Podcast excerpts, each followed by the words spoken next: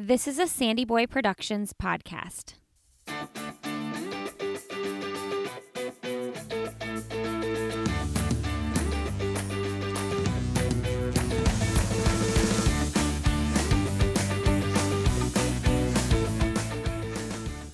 Hey everybody, welcome to All Have Another Podcast with Lindsay Hine. I'm your host, Lindsay. Thank you so much for being here today. Today you're listening to episode two hundred. If you've been listening to this show for two hundred episodes, thank you so much for making it this far. And if you are new to the show, welcome. I'm so glad to have you here. You've got quite the log of episodes to get through. Today on the podcast, we are talking with Katie German. Katie runs for Team U S A Minnesota, and she's running the New York City Marathon this fall. She debuted the marathon this past January in a time of two thirty-three forty-one. She also has a half marathon P R of one ten twenty-seven. So she is someone that if you don't already know who she is, you should be following along with what she's up to. To check out what she's going on, you can find her on Instagram. She's Katie, K A T Y J E R M A N N. In this episode, Katie talks about her progression in her running career through college and what her transition to professional running looks like. Another fun fact about Katie is her husband is also a runner who runs for Team U S A Minnesota, and he is super speedy too. I believe his marathon P R is two thirteen. So they're both super fast. They run together a lot. Katie is also a reading interventionist at a local charter school where she lives. And so she talks about having a multifaceted life and how that really helps her excel in running. You guys are going to love Katie. She has this really kind, sweet personality, and she is tough as nails also. Let's not forget that two thirty-three marathon debut. Before we get started talking with Katie, did you know that I started another podcast? Yes, yes I did. It is not about running. It is called the Illuminate Podcast. I started it with four of my very good friends, and the podcast shares stories and perspectives of those working to spread light and illuminate the world around them. So in the first few episodes, we've talked to some social entrepreneurs. My friend George Shrewer, who founded the nonprofit Building Tomorrow.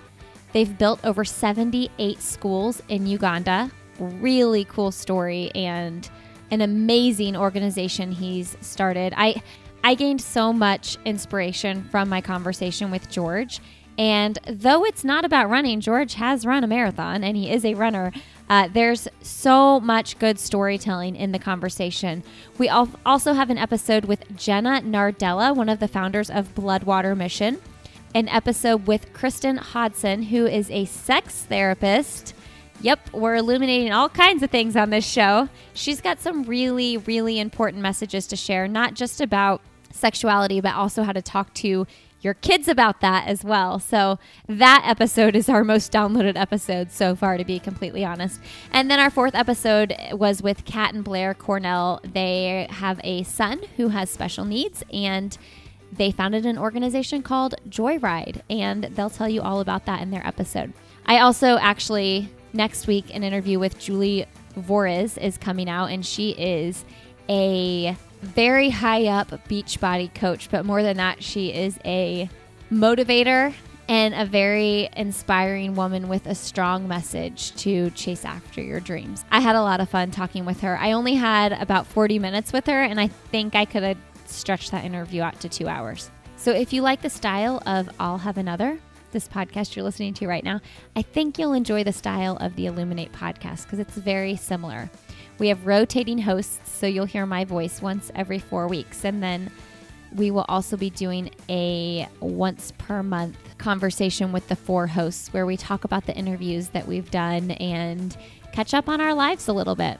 So again, that is the Illuminate Podcast, and it's the third podcast in the Sandy Boy Productions network. We've got this show up and running and the Illuminate Podcast. All right.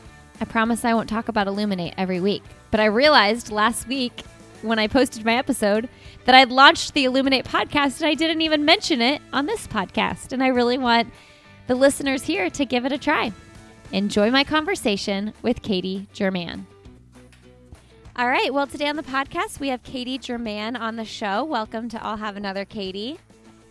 Awesome. Thank you, Lindsay. I'm glad to be on. Well, I'm excited to get to know about your career and all the things in your life. My friend Shawana White, who has recently been a guest on the show, is actually uh, the person who brought you to my attention. And I always love it when listeners of the podcast are like, you need to interview this person. She's doing really great things.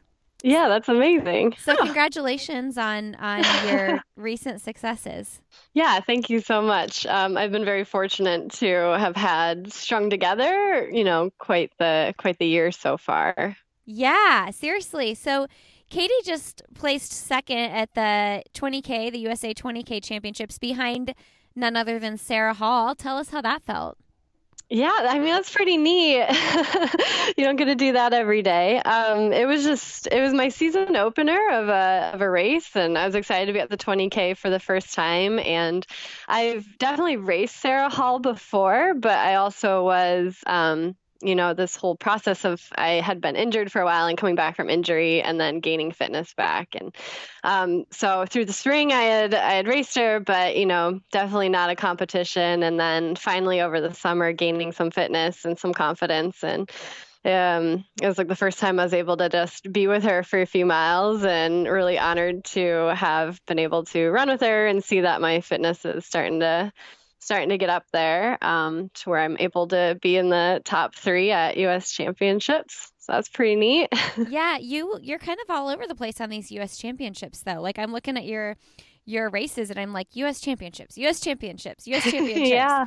Um, you placed fifth at the half marathon championships. How, how did that go? Tell us about that race. Um, yeah, so that was in May. Um, that was a really tough race for me. Um, it was at Pittsburgh, and Uh, I forget who was all in it, but it was um, Stephanie Bruce ended up winning it, and then there's Emma Bates and Sarah Hall, and then a few a few others that um, I do typically race, and and we got out really fast and hung on to really fast for as long as possible, and there's quite a few hills there, so um, it was a really really tough race for me. Um, to end up fifth, though, was quite the honor, and grateful to. I mean, at that point, that was the highest I had finished, so. Um, yeah, it was just kind of a, a slingshot into um, some of the rest of my races through the spring, and then hopefully through this fall. When when did you run your one ten twenty-seven half? That was this June at um, the Gary Bjorklund half marathon in Duluth, Minnesota. Okay. okay, big deal. Did that feel like a big deal to run a one ten? Yeah, yeah, it seems a little surreal. I would say I don't fully believe that, that that's what I ran.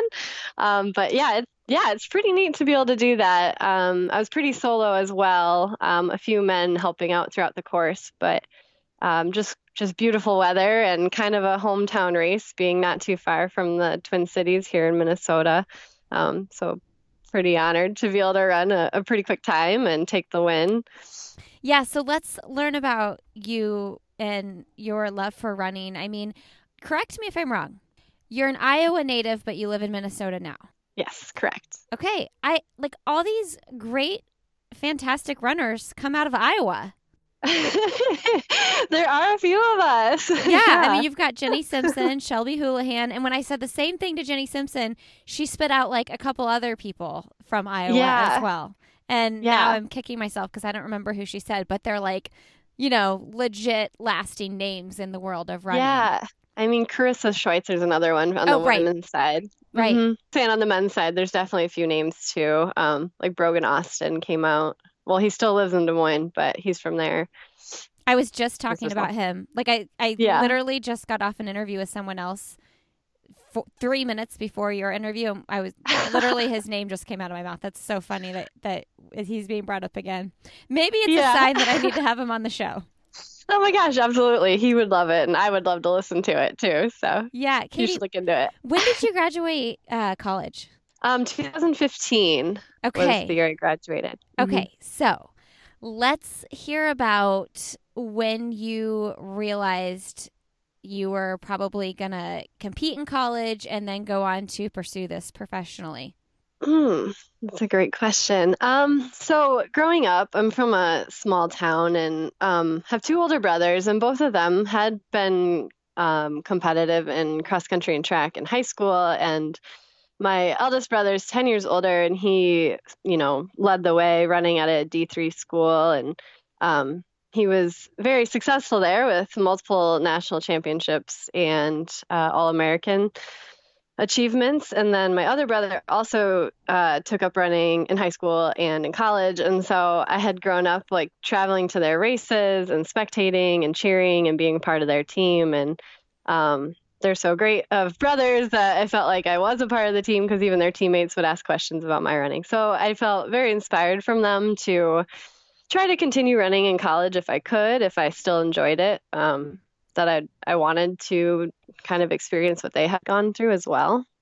My brother Josh moved home for a quick year. He uh, he's the one that's ten years older. He graduated Warburg College and then moved off to the Hansons for several years to run professionally. And then he moved home um, when he felt like he needed a change of pace. And that was, I think, my junior year. So that was when I was starting to, you know, put out feelers and kind of see what I wanted to do. And I was starting to enjoy running, and I was moderately successful in the small school division in Iowa. Um, So I, I kind of ventured out and decided mostly that I wanted to go with a D three school, just because that's kind of what they had done. And he had found success there. And um, I knew some of the coaches just because I had been at all those meets, and everyone um, seemed so supportive of my running uh, growing up. Um, but then I took uh, a visit to, man, maybe like five. I don't, they weren't all official, um, just unofficial. So my junior year, to um, some D three schools, and I had settled pretty hard onto a Wisconsin State or Wisconsin State school that's a Division three, and and then my senior year, like getting just a little bit more successful. But when I say that, I mean I was in the class one A out of four classes, so we were really like the small town, small school division. And um, I think my fifteen hundred P R, if you're interested, was like five flat. Okay. Um, yeah, like my three K time was like maybe ten thirty. So nothing that would shout out to D one schools that I would, you know, be a prospect. Um, but Iowa State had reached out to me, um, their assistant coaches. And I, th- I think looking back, I know that they, they kind of recruit a little more locally, cause it can be hard to get, um, athletes to move to Iowa, as exotic as it sounds. um, and I, I really was on a hard pass. Like I was pretty excited about going Division three and following more in my brother's footsteps. And, um, until my grandpa sat me down and he had a hard conversation with me about finances. And he was like, if you can make it work to go Division one, like you should give it a shot. And, um, like, I'm really thankful he pushed me to do that, because then I was like, okay, if that's what he thinks, like, I can always transfer, or maybe I don't even love running yet. I'm not sure. Um, so I'll give it a go. And um, so it, it definitely evolved. Um, but, yeah, towards the end of my senior year was when I committed to Iowa State, um, more as a walk-on with a minor book scholarship. A minor book scholarship. Now, what did yeah. it did it turn into a scholarship though? I know that you you said your your women's team placed second at the N C double A cross country nationals. So, did you tell me like in college, like where were you at on the team, and did it turn into more of a scholarship deal?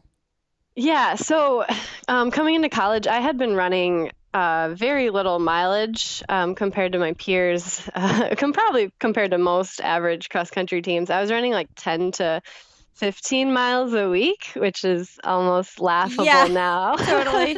um, because I do that in one day. But, uh, but healthy so I, for a high school kid. I mean, yeah, absolutely. Know. Yeah. I mean, I loved running. I loved being with my team, and I loved like, you know, running off into the cornfields and just playing for a bit or hopping in the creek or whatever. So it, it was definitely a great way to grow up. Um, but yeah, so going into freshman year, like I was, I was definitely on the back end of the freshman at the back end of all the workout groups. So I really found my place in trying to just you know, keep up with the girls and work my way up um, throughout my freshman year. I ended up only running like five days a week um, that whole year, just to try to health, like in a healthy way, like adjust to like thirty miles a week and, and, um, you know, five days a week, thirty miles. It was quite a bit at the time too. Um, so really just gradually progressing throughout my freshman year and my sophomore year. Um, I redshirted my whole freshman year. So my redshirt freshman year, which would be my second year, um, I ended up getting mono and, uh, at the beginning of the season. So I had to sit out a few weeks. And, um, once I got back to running it, it like in workouts, somehow I had propelled into more of the top ten group. Um, I'm not certain how that happened, 'cause I really did felt like I got out of shape, but I ended up running conference that year. They put me on. Um, and I was, I think I ended up being the sixth runner in the shoot. Um, So that, that set me up really well uh, for kind of that feeling the success and building off of that. Um, I've always been very motivated by success, and maybe a lack of expectation is what had also propelled, like propelled me forward. Is, you know, I had mono, so no one was expecting me mm-hmm. to perform. And so I, I, yeah, I did perform. And, um, So that's when, and then I ran at regionals with the team. Um, they put me on top seven there, and I had, I had quite the bomb of a race, 'cause I think I was starting to feel some expectation and, um, just really some high, high stress surrounding that. I think as, you know, a redshirt freshman, and I hadn't been working out with these girls, and all of a sudden, like now I find myself racing with them, and I felt some sort of ownership in, in, trying to be top five or have what have you, um, a little bit of unreasonable self-pressure. Uh, and then they also put me on the team, even though I tanked at regionals, um, for nationals. And that was quite the drama for me to have been put on the team, although I felt very undeserving because of a poor performance, and that there's the, these other girls who have been working so hard all season long, or they're upperclassmen. And here's a chance for them to run at nationals that year on the team in two thousand eleven. And um, my coaches decided to go with me, who um, I've had a bit of a rough go recently. And uh, so with that pressure and um, anxiety, I ended up I ended up really having a rough day. And I think, what was it? I was seventh to last at nationals, which, I mean, someone has to be, someone has to be last. Yeah. I, I was there, um, but it was really a growing moment for me. I know, like, yeah. as hard as it was to come into the shoot with what felt like pity claps, um, mm. it really was a launching point into motivation and seeing that, like, what I put into the sport, like, I'll get out, and, um, that my teammates are there to support me, like, no matter what, like, as long as I'm doing my best, like, that's all anyone can ask. And that's all I can ask of myself. So tell us how that works, though, because, you know, I didn't run in college, but in high school, it was, for us, it was always like, you know, if you're in the top five, like, you're running, you know, or if you're in the top seven, like, you're on varsity. So um, how does that work with your, your coach can, can in college can just make the decision, these are the people I want to run? Yeah, yeah, and okay. especially when it comes to the the back few runners, yeah. um, you know, normally your top five, like you're you're pretty solid on those, but yeah. the back few runners can change. And I think I think the rationale of why they put me in is he saw he saw that, like, I'm gonna be at nationals yet again, maybe the following year or the year after that, and that it would be such a learning experience to be on the starting line with all of those athletes and feel the energy and the nerves and um, how to manage that, you know, the pressure of that moment. And so I, I think that is why they chose me. Um, but yeah, they do, they do have some leniency in who they want as their sixth and seventh runner. Um, does that, does that cause like animosity or hurt feelings with the people that don't get chosen? Um, I'm sure on some teams, uh, somehow I had some of the best teammates ever, and they were just really supportive. Yeah. And one of them's, you know, my best friend today. And yeah, and I, I know that's hard for her, 'cause that would have been her only shot, 'cause yeah. she ended up, she ended up being injured after that and not being able to ever run at nationals. Wow. Yeah. Okay, so everybody needs to know that that two hundred forty-eighth finish in two thousand eleven that she's just told us all about, where she was seventh to last, turned into an eighth overall finish in two thousand fourteen, which is incredible. Uh, yeah. That's a lot of year that, you know, that's a lot of learning and growing and running and changing in between those those few years. So what did you learn most over the over the course of that part of your career?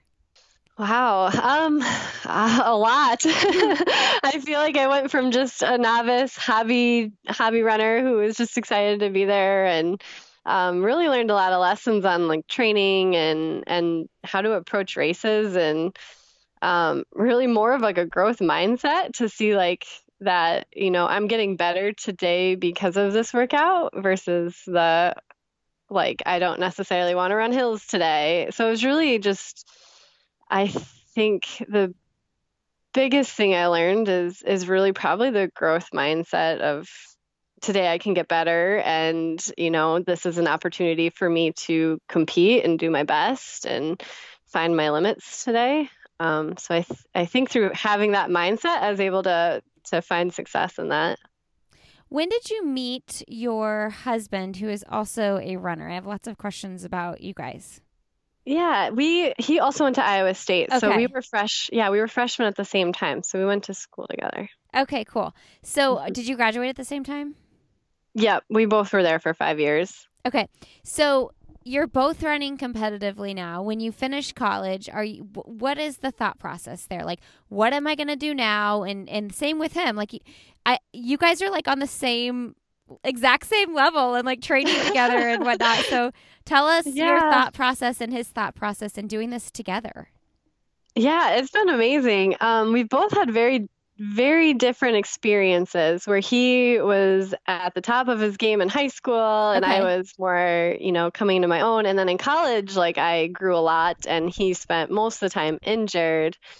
Um, and then out of college, like that's when we probably both started to align of, of gathering some fitness. Um, I knew that I wanted to run professionally probably at the beginning of my fifth year. Um, my brother had run professionally, so I knew, I knew a bit of the ropes and how to get there. And, um, I was familiar with a few coaches. Like I said, he was on Hansons, and then he was also on Team U S A Minnesota, where I am now. So that's when I decided, was it was the beginning of my senior year, um, that I was going to try to pursue it as best as I could. And for him, I think he got lucky with, um, well, not lucky, I guess he put a lot of work into it, um, but to getting a remote job with uh, some data scientists in Canada, and they allowed him to live wherever. And he had done a quick stint of training in Flagstaff during college, so he decided he would go back there because he loved it. And um, if you've ever been to Flagstaff, uh, running is infectious, yeah. and um, it's pretty easy to to start to get up and um, up into the elite world and get motivated. So that's how he got into it. And then once we started dating, because we started dating after college, oh, okay. um, yeah, he ended up moving up here with me to Team U S A Minnesota. Okay. So when did you start dating though? Like it was after college, you're at Team U S A, he's in Flagstaff. How does this come about?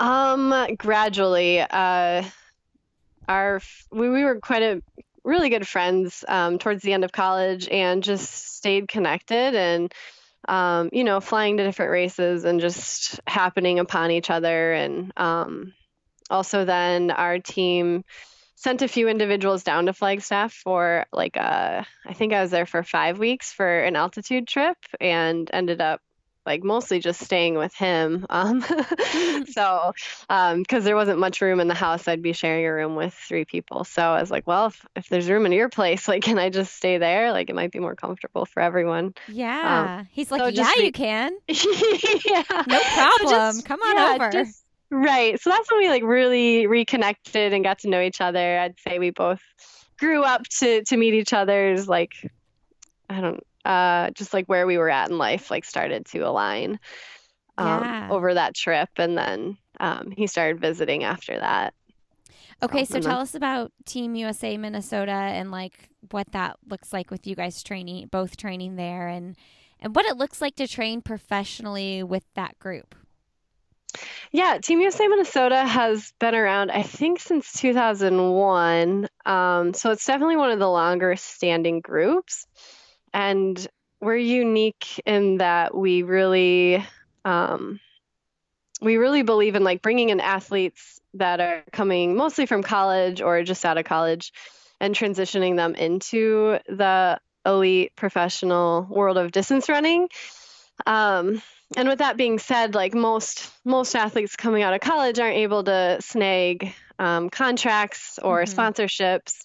Um, so we really promote having your own, like your own work um, that's personalized to you. So um, I'm a teacher and Tyler's a data scientist. And so we are encouraged to have jobs that we would like to have after running, because of course we can't always make money off of running.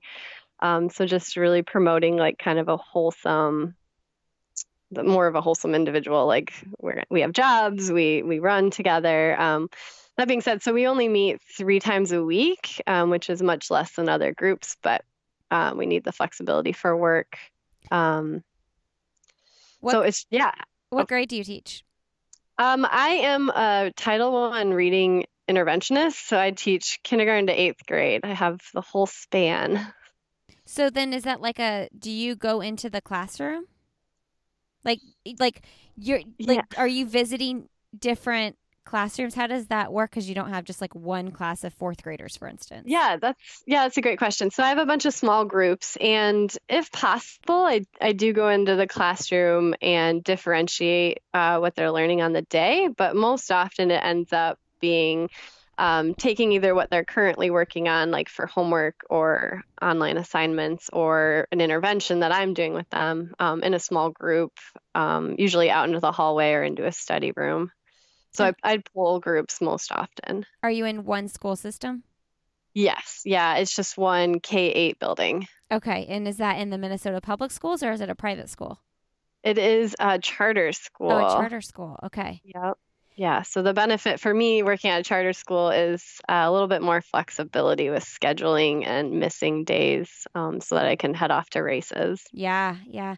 Uh, what, what should I be working on with my first grader? I'm just reading a lot. Yeah.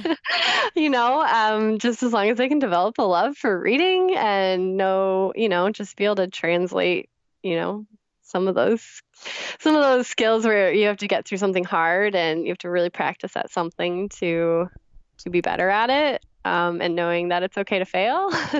Yeah. But first grader, they have plenty of time. Yeah, you know, one of the best pieces of advice, you know, you get all this unsolicited advice when you become a parent. And yeah, um, I think one of the best pieces of advice someone gave me, it was uh, Deb Gardner, who's actually, she's been a guest on this podcast. Her and her husband uh, rode their bikes cross country. They're in their sixties. And she's just like one of those people in your life that you're like, I want to be like you when I grow up. um, but she said, she just said, read to your kids a lot. Like even when they're babies, just read to your kids a lot. And that's one of the things that people told me that I'm like, I'm going to take this to heart, because it seemed really, the, and she's an educator too. It just seemed really meaningful. And um, sometimes it's easy to let those kinds of things fall to the wayside, but I've always held that as a pretty high Gosh. priority. Yeah, absolutely. I mean, not only is it great for the kids to be involved in stories, but it's such a good like point of relationship between you two to share the stories together and create some laughs or some lessons. And yeah, they like I it. Agree. Kids yeah. like it. You know, like, yeah. yeah, my kids love watching T V too, but like they love having a book read to them. Oh my gosh. I mean, I love having a book read to me. Oh my gosh. My dream would be to lay in bed and have someone just read the current oh. book to me while I'm closing my eyes, and they can read to me while I fall asleep. My husband would never do that, but that sounds amazing. Oh, that's so funny. So Tyler and I do do that. You do? yeah. Yeah. We do go in through phases. I mean, right now we're on our own books, but we definitely filter in, like we went through Winnie the Pooh series. No. I know, it's so corny and cheesy, but it's just so and nice. Amazing. Yeah. So it's kind of a fun way we end the night. So like one of you reads and the other one gets to close their eyes and fall asleep? Absolutely. See, I want to be the faller or a sleeper.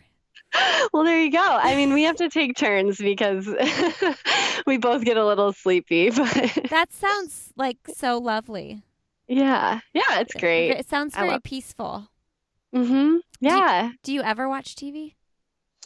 Um, we we watch a little bit. I I don't think as much as the the average person. Yeah. Um, I could go the whole day without watching T V. Um, so he's a data scientist for some sport sporting um analytics or fantasy sports, and so he he does does enjoy sports, and um. Mm-hmm.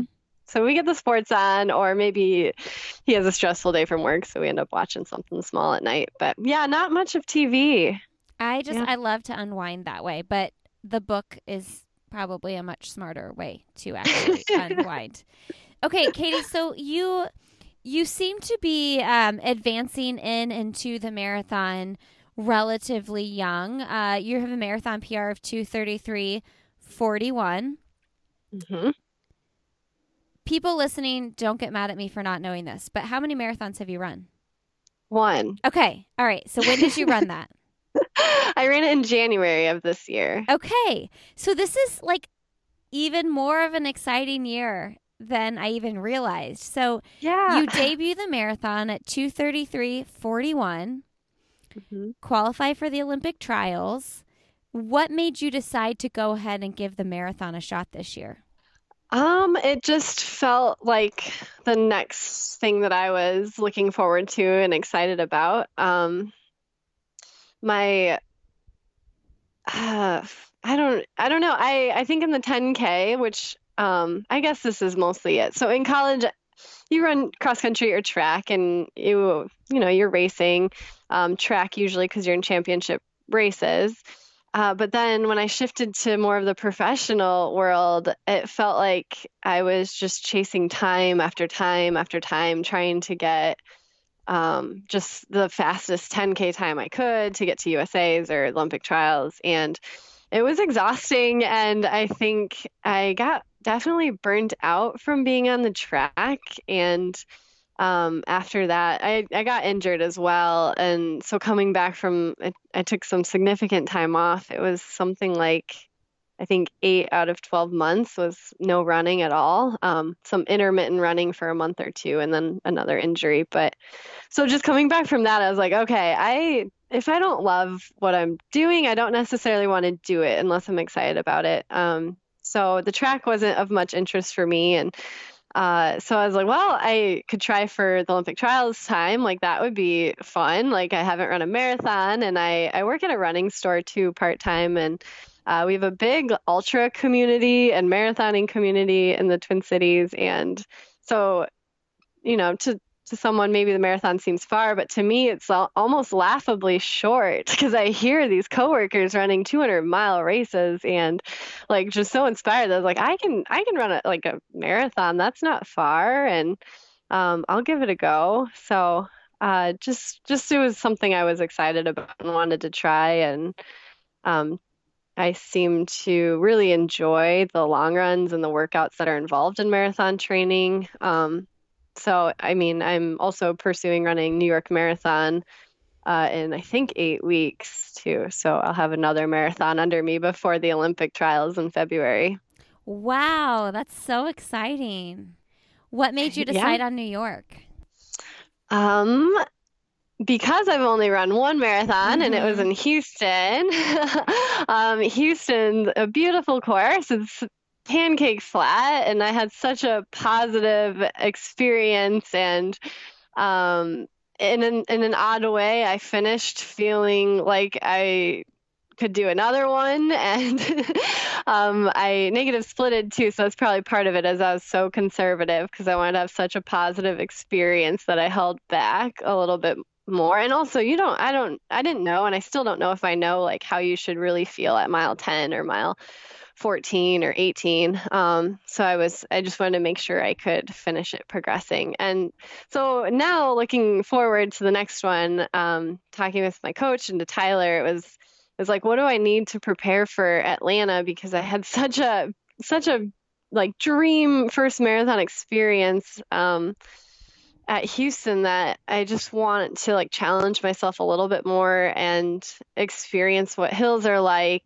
and to go through a little bit more, um, more of those emotional patches where I know in New York, like they have the, the bridges between the boroughs, and to be able to be running up a bridge and kind of suffering. um, I just want to be able to experience that and know that rough patches happen. And, um, I mean, I know it, I just want to experience it and, uh, be part of more of an aggressive marathoning course. And it's one of the biggest in the, or is the biggest in the world. And that seems pretty amazing to be a part of something so outstanding like that. Hey, everybody, I'm going to jump in real quick and thank a sponsor for this episode. Sponsors of this podcast are what make it happen. And I'm so thankful to Sweaty Betty for joining this community. Sweaty Betty is one of my very, very favorite brands to wear. And actually the new, the newest obsession I have is the Fast Track running jacket. I'm going to be wearing it all fall. It's a lightweight running jacket with breathable double layers, a longer back hem, and a front zip. This easy outdoor layer will make running and cycling a breeze. It has a versatile pack-away hood. It has a hidden back pocket storing essentials while you run, and it's super cute and super comfortable. I actually have been wearing it today as I work, and every time I go outside, because it's still like eighty degrees out here in Indiana, I have to take it off, and I get a little bit sad because I want to wear it because it's so comfortable. And if you haven't already tried any of the power leggings by Sweaty Betty, my suggestion is to go ahead and start there because they are awesome. You all can save twenty percent off your order when you go to sweaty betty dot com and use the code ANOTHER at checkout. Again, go to sweaty betty dot com and use the code ANOTHER at checkout. All right, friends, enjoy the rest of my conversation with Katie. Is your husband running too? Yes, he's also running New York. Okay. Uh, we, yeah, we try to schedule the same races. So we we did negotiate. Um, he's from Chi- or from the Chicago area, so he was uh, a bit pulling for that for a while until we both settled on like, no, having this hilly experience um, will be such bene- like so beneficial in terms of Atlanta training. Totally. Um, yeah, but yeah, no, we try to keep the same schedule um, so that we can be on the same training too. Yeah. Tell everybody about how like you go into your races, like competitive, and you have like a, what do you have? Like a twenty minute handicap? What is it? Um, so it, it varies on the race, but we, we have been shifting it. We have a conversion right now. I think we're moving it to thirty seconds a mile. So I'll have a thirty second a mile handicap or advantage. Yeah. Um, to try to equalize it. But yeah, we're just so competitive, and we've realized that this is the healthiest way we can get it out. That's so fun. Is duking it out in the race course. Um, so it's fun when races actually have like the real men to women conversion, or not conversion, I'm sorry. Um, oh man, equalizer. Um, so twins, we're running the Twin Cities ten mile or the U S A T F ten mile championships. Um, coming up in a few weeks, and they actually, or they have in the past, an equalizer where they start the women ahead around six to seven minutes ahead, and then the men chase down the women for the first one to cross the line. Um, so it's fun when it's really concrete like that, and like I know Tyler's actually like has his eyes on me and is pulling me in towards the finish. That's so cool. Um, Yeah, it started as a way uh, when I was coming back from such a long injury, and I was so out of shape and a little a little discouraged because I hadn't, like, running workouts for me would be like seven minute pace per mile, and uh, that right now is easy pace for me, and I and it it was it's tough to be okay with adjusting your expectations, and so one fun way that I could feel successful without comparing myself to my prior self was to, we created the time conversion, and I think it started out like no joke at like a minute and twenty seconds. Wow. A mile. Yeah. So it was neat to like progress. So we, we definitely change it, but um, after the twenty K, I beat him significantly. So we're, we're shifting it down another notch to thirty nice. Seconds a mile. Mm-hmm. Yeah. So you're both going to be running in the trials then. Yep.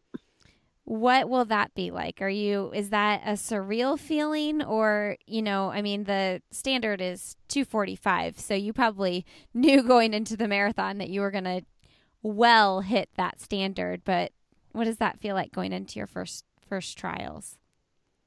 Um, it's exciting. um, yeah, it's nice knowing I have the standard, and that, um, there's just so many women going into the trials this year that it should be quite quite the event to have such a large group of people who are just excited to be there, and some are super motivated. Um, so I don't know, I'm I'm just really excited to experience it and be a part of it, and hopefully be really competitive at it.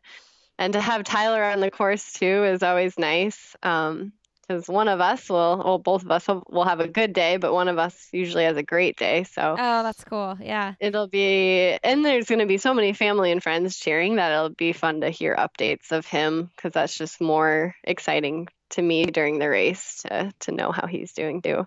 Do you do the male and female athletes start at the same time? I think they're separated, and someone listening probably knows, but I don't know exactly what the separation is, but I it's less than less than thirty minutes. Okay. I think. Okay. So oh. it, it's generally at the same time. Okay. Oh, somebody will know, and somebody will call me out for not knowing, but that's okay. Like, I'm learning. This is fun. Yeah, absolutely. This is so fun. I love it. Okay. So that's so cool, because except for the fact that he'll be done, and you'll be, because they, because you said, um, you'll get updates on him. So you'll be, he'll be done, and you'll be like gutting out your last ten K or whatever, especially if they start yeah, thirty well, minutes ahead. Right. Well, I don't know if it's women or men first, okay. So I'm not sure. But if he is done, it, it was like Houston, we start at the same time, and he he so wonderfully just waited for me at the finish line, and he had to wait twenty minutes. um, but yeah, so it's kind of funny when it's like, wow, I'm probably like three or I don't know, four miles back and he's already done. Like, I'm going through the worst of it. Yeah, for sure. That's so just kind of ironic. But what do you think about when you're running and it's super tough at the, the end? I mean, you've only done the one marathon, but what was going through your head?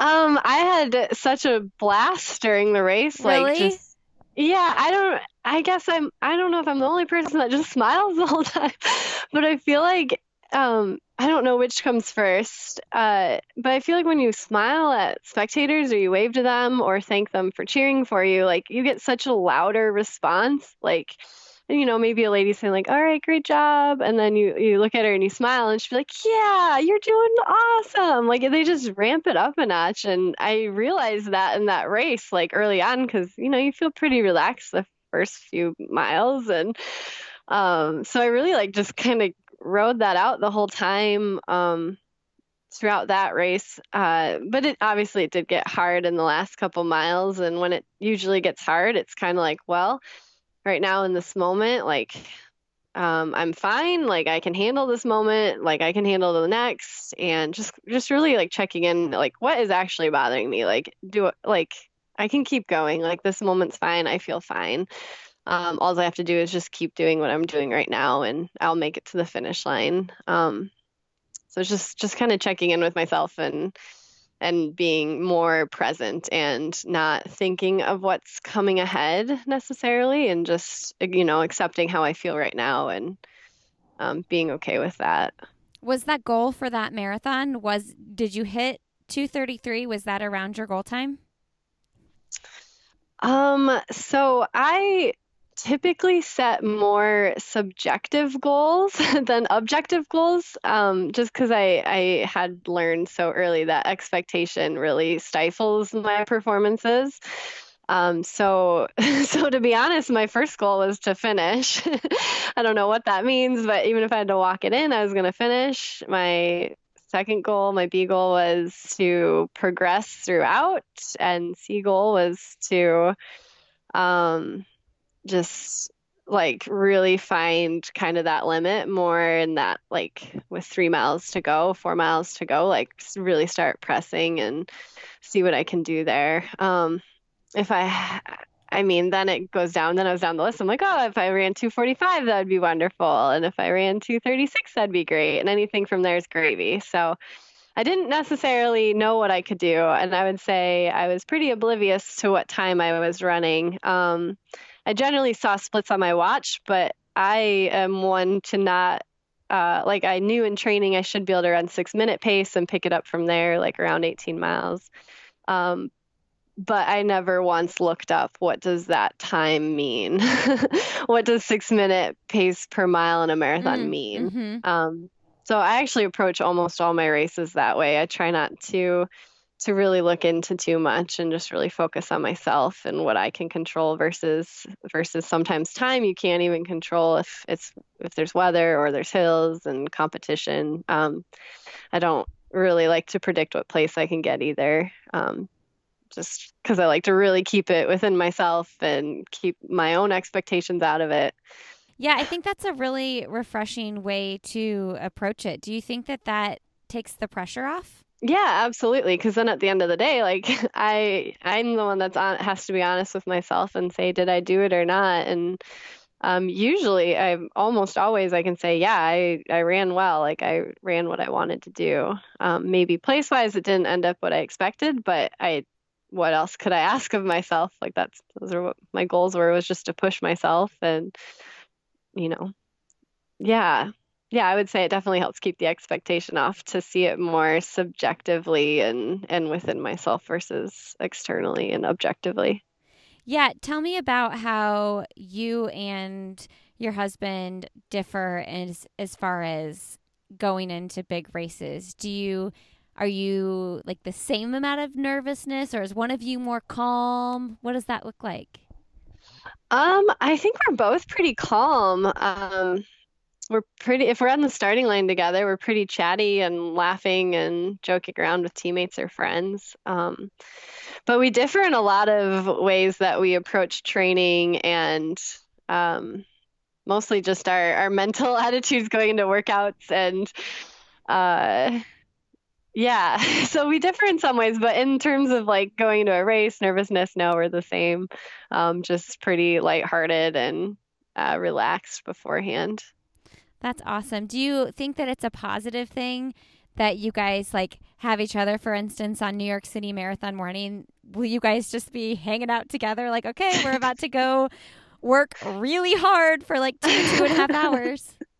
Yeah. I mean, it, it is comforting to have someone there, you know, is about to go through the same experience as you or similar, and you're facing the same, you know, kind of obstacles in front of you. So it's a bit relaxing to, if I'm starting to feel maybe just a little anxious that like, oh, look at him, like he's fine, like I should be fine. And, and I'm sure it's the inverse um, for him too, that when he gets a little worked up, he's like, oh, she's doing great. Like I should be doing great too.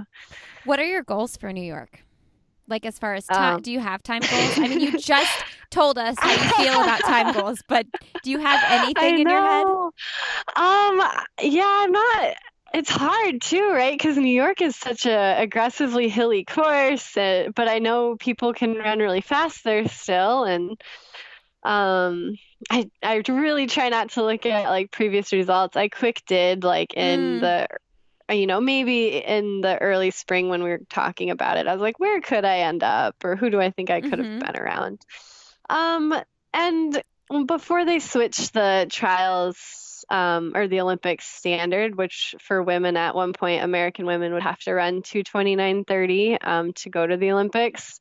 So that number is stuck in my head at this point, where I'm sure it has for plenty of of the elite athletes um, who thought that they had to run these fast, these times. Um, so I would really like to run sub two thirty. Um, I know New York, you probably have to be a minute or two faster, like in shape, to be able to run run that. So hopefully in the next couple of weeks, I can I can crank out some workouts where I can feel more confident about that. Um, but yeah, I would say sub two thirty if possible, but um, really my goal there is just to have the experience of, of going up and down the hills and um, just prepare for Atlanta.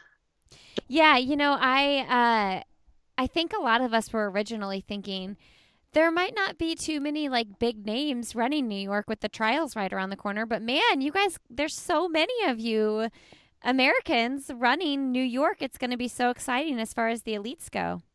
Yeah, it's really amazing. Yeah, I think I think the whole um, shift around the Olympic standard had probably pushed more people into some fall marathons than maybe they were originally planning. So it's definitely, in a way, benefited me to have more women to race and to be around and to share the excitement of New York and going into the trials afterwards. I'm sure I'll make some great friends, too, that are racing New York. Yeah, um, that's so cool.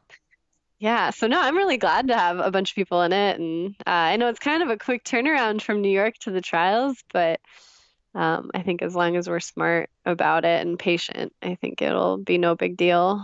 Yeah. I, I've talked to several people who are doing that turnaround. And do you like focus on, okay, right now I'm just focused on New York and then I'm going to give myself a couple weeks and then reevaluate what needs to happen to run my best race at the trials?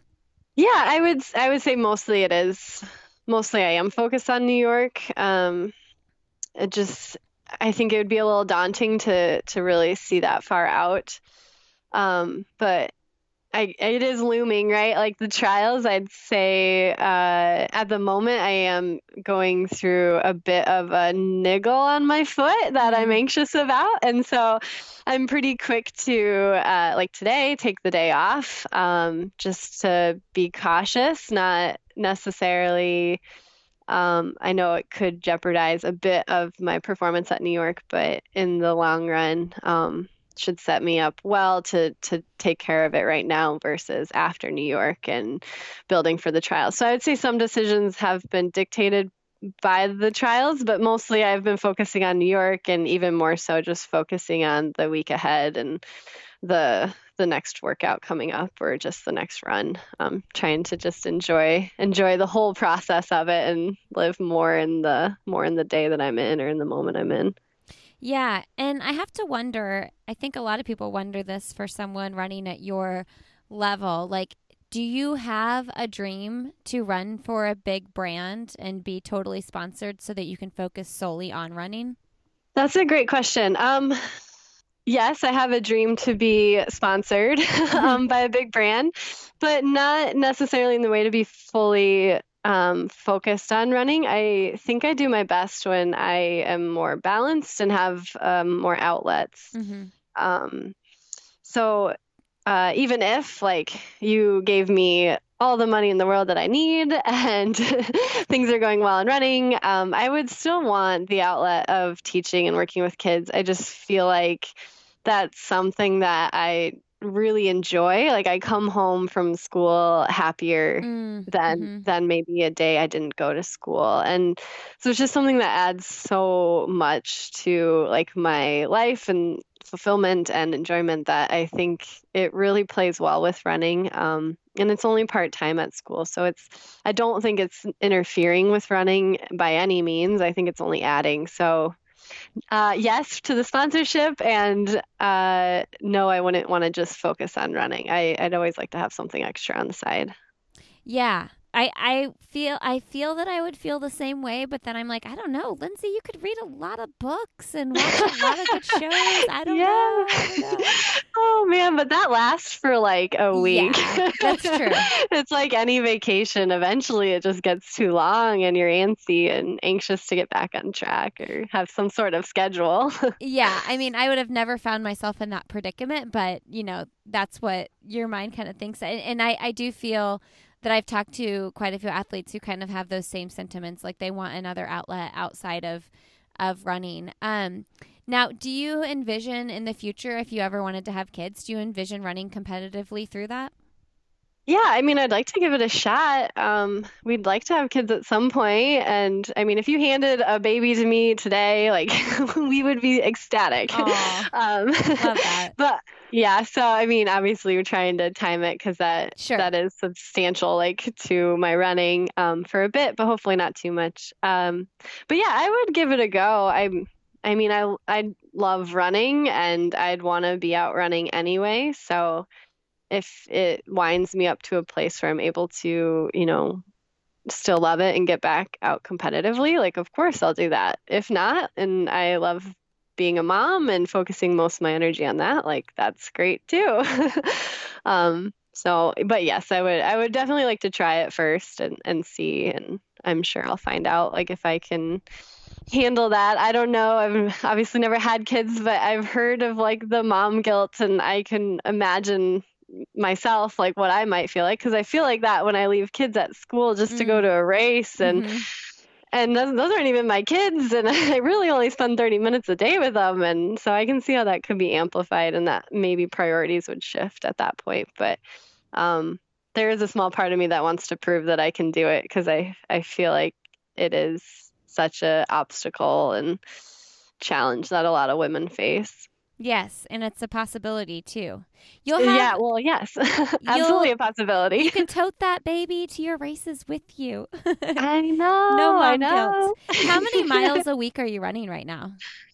Um, so I'm around a hundred, okay. and um, I mean, maybe not this week since I'm taking a few days off, but uh, I think we were hoping to get it up to like one ten. Okay. Um, but a hundred is the most I've ever done. Okay. So I definitely have room for growth in terms of marathon training. um, Cause I, I can see Tyler, he's running like one hundred thirty miles this week. Really? And, wow. Yeah. He's such, such a durable, like he's just so durable these days. He spent his whole college injured, but he learned so many lessons from it that he's really smart in his approach and his training and strength and nutrition. Um, Man, one thirty. I feel like you don't hear people yeah. going ever going over much that like going yeah, much I, over that. Uh-uh. No, not really. I mean, there's some people that do it, but, and they're successful with it. Some that aren't, that get injured, that you don't hear about, but yeah, he, he, he rocks it. He loves it. He hangs out around the one twenty to one thirty wow. in his marathon buildups. Yeah. What, mm-hmm. what percentage of your weekday runs would you say you guys do together? I would say that every day we're running together. Um, oh, at some we'll point. S- Yes. What percentage? I don't know. So I, I say we do most of our morning runs together. So if I have ten miles and he has eleven, he'll run the ten with me and do his extra. Um, Throw the hammer down for that one. Yeah. But usually it's just one run a day. Yeah. Because I feel like I have to pick it up just a little bit to go with uh-huh. him, which is somewhat helpful for me. And then the second run, usually I, I, I've learned I need to chill and I need to, to take care of myself. And that's when he usually, um, picks it up for his double. So we found a happy medium there, and we do all our warm-ups together before workouts, um, sometimes cool downs if we can time it right. He usually finishes his workouts before me, so not always, but yeah, I don't know. It, I would be curious to actually do the math on it. I bet it's like eighty miles a week. Make him do the math. He's the data data scientist. Oh my gosh, yeah. He's he would have a number for you. He's already got it figured out. You don't even yeah, know. I'll, exactly. Oh man. Yeah. Well, that sounds like kind of dreamy. It just it sounds really cool that you guys get to pursue your love together, and it's exciting to see where it takes both of you. Yeah, we're very fortunate to have each other and to have the experiences together. And we know at some point we won't be able to head out the door together and enjoy the mornings. So we're trying to really just soak it up right now. And but yeah, it's really enriching to, to our relationship and to our lives. So everybody listening, make sure you get both Katie and Tyler on your list for people to watch at the trials. So cool that you're both going to be there together. Do we know if there's any other husband-wife duos that will be both be running the marathon trials? I don't know. I, don't, um, I haven't oh, heard the, of any. The Bruce's might be one. Um, is I'm he not running? Sure. I don't know if he is. I should know. I don't know time. If he's got it. I think he's going for his trials qualifier at C I M this. this December, I think. So that could be something fun for people to watch out for. But oh, as far okay. as I know, it's just us, or at least for fast, faster couples with the A standard. I think it's just us until Ben Bruce gets it. Oh, cool. Well, that's so yeah. exciting. Okay, Katie. Um, well, let's do into the podcast questions. I know you've got to get onto an appointment and I got to pick up my middle guy from school. What is one thing professionally or personally that you'd like to do that you haven't done yet? I would like to run uh, an ultra race, like a hundred mile race. Ooh, like not, not, not like race it. I would like to run it, complete it. Oh, wow. So like, you, are you talking like after your competitive career? Yeah. Yep. Yeah, definitely after, but it's just something that it just seems like such a shift. Like right now I'm trying to get to the finish line as fast, fast as possible. And in a hundred mile race, it's like, I'm just trying to get to the finish line. Um, yeah. so I really want to, yeah, go through that. That's awesome. That's such a fun answer. Yeah. What's a book you'd like to recommend to the listeners? Oh no, I didn't think of one. Um, there's this book we recently read. I think it's called, oh no, I'm sorry. I think it's called The Rider. It's, Um, it's a writing book, like a cult classic among the cycling community. Okay. And it, it details this twelve hour race that this guy is in. And it's just hilarious. Like his, um, his mindset, like during the race and the jokes he makes and, and what he goes through and how he, how he writes it out. Like it's just a stream of consciousness, but it seems so relatable in running and racing that it's, it's quite funny to read. And you said we. Do you guys both oftentimes? Oh my gosh! Read yeah. The, are you always reading the same book? Kind of. Sometimes this one we we've both read separately, um, but yeah, we end up just wanting to talk about it and hearing enough about it that we get interested in each other's books. Um, we're we're really intertwined, maybe too much. You guys will you guys will vacation well together. You want to do all the same things. That's a good thing. Exactly. Yeah. Uh, who is someone fun, motivating, or inspiring that you would like to have coffee, cocktail, or tea with?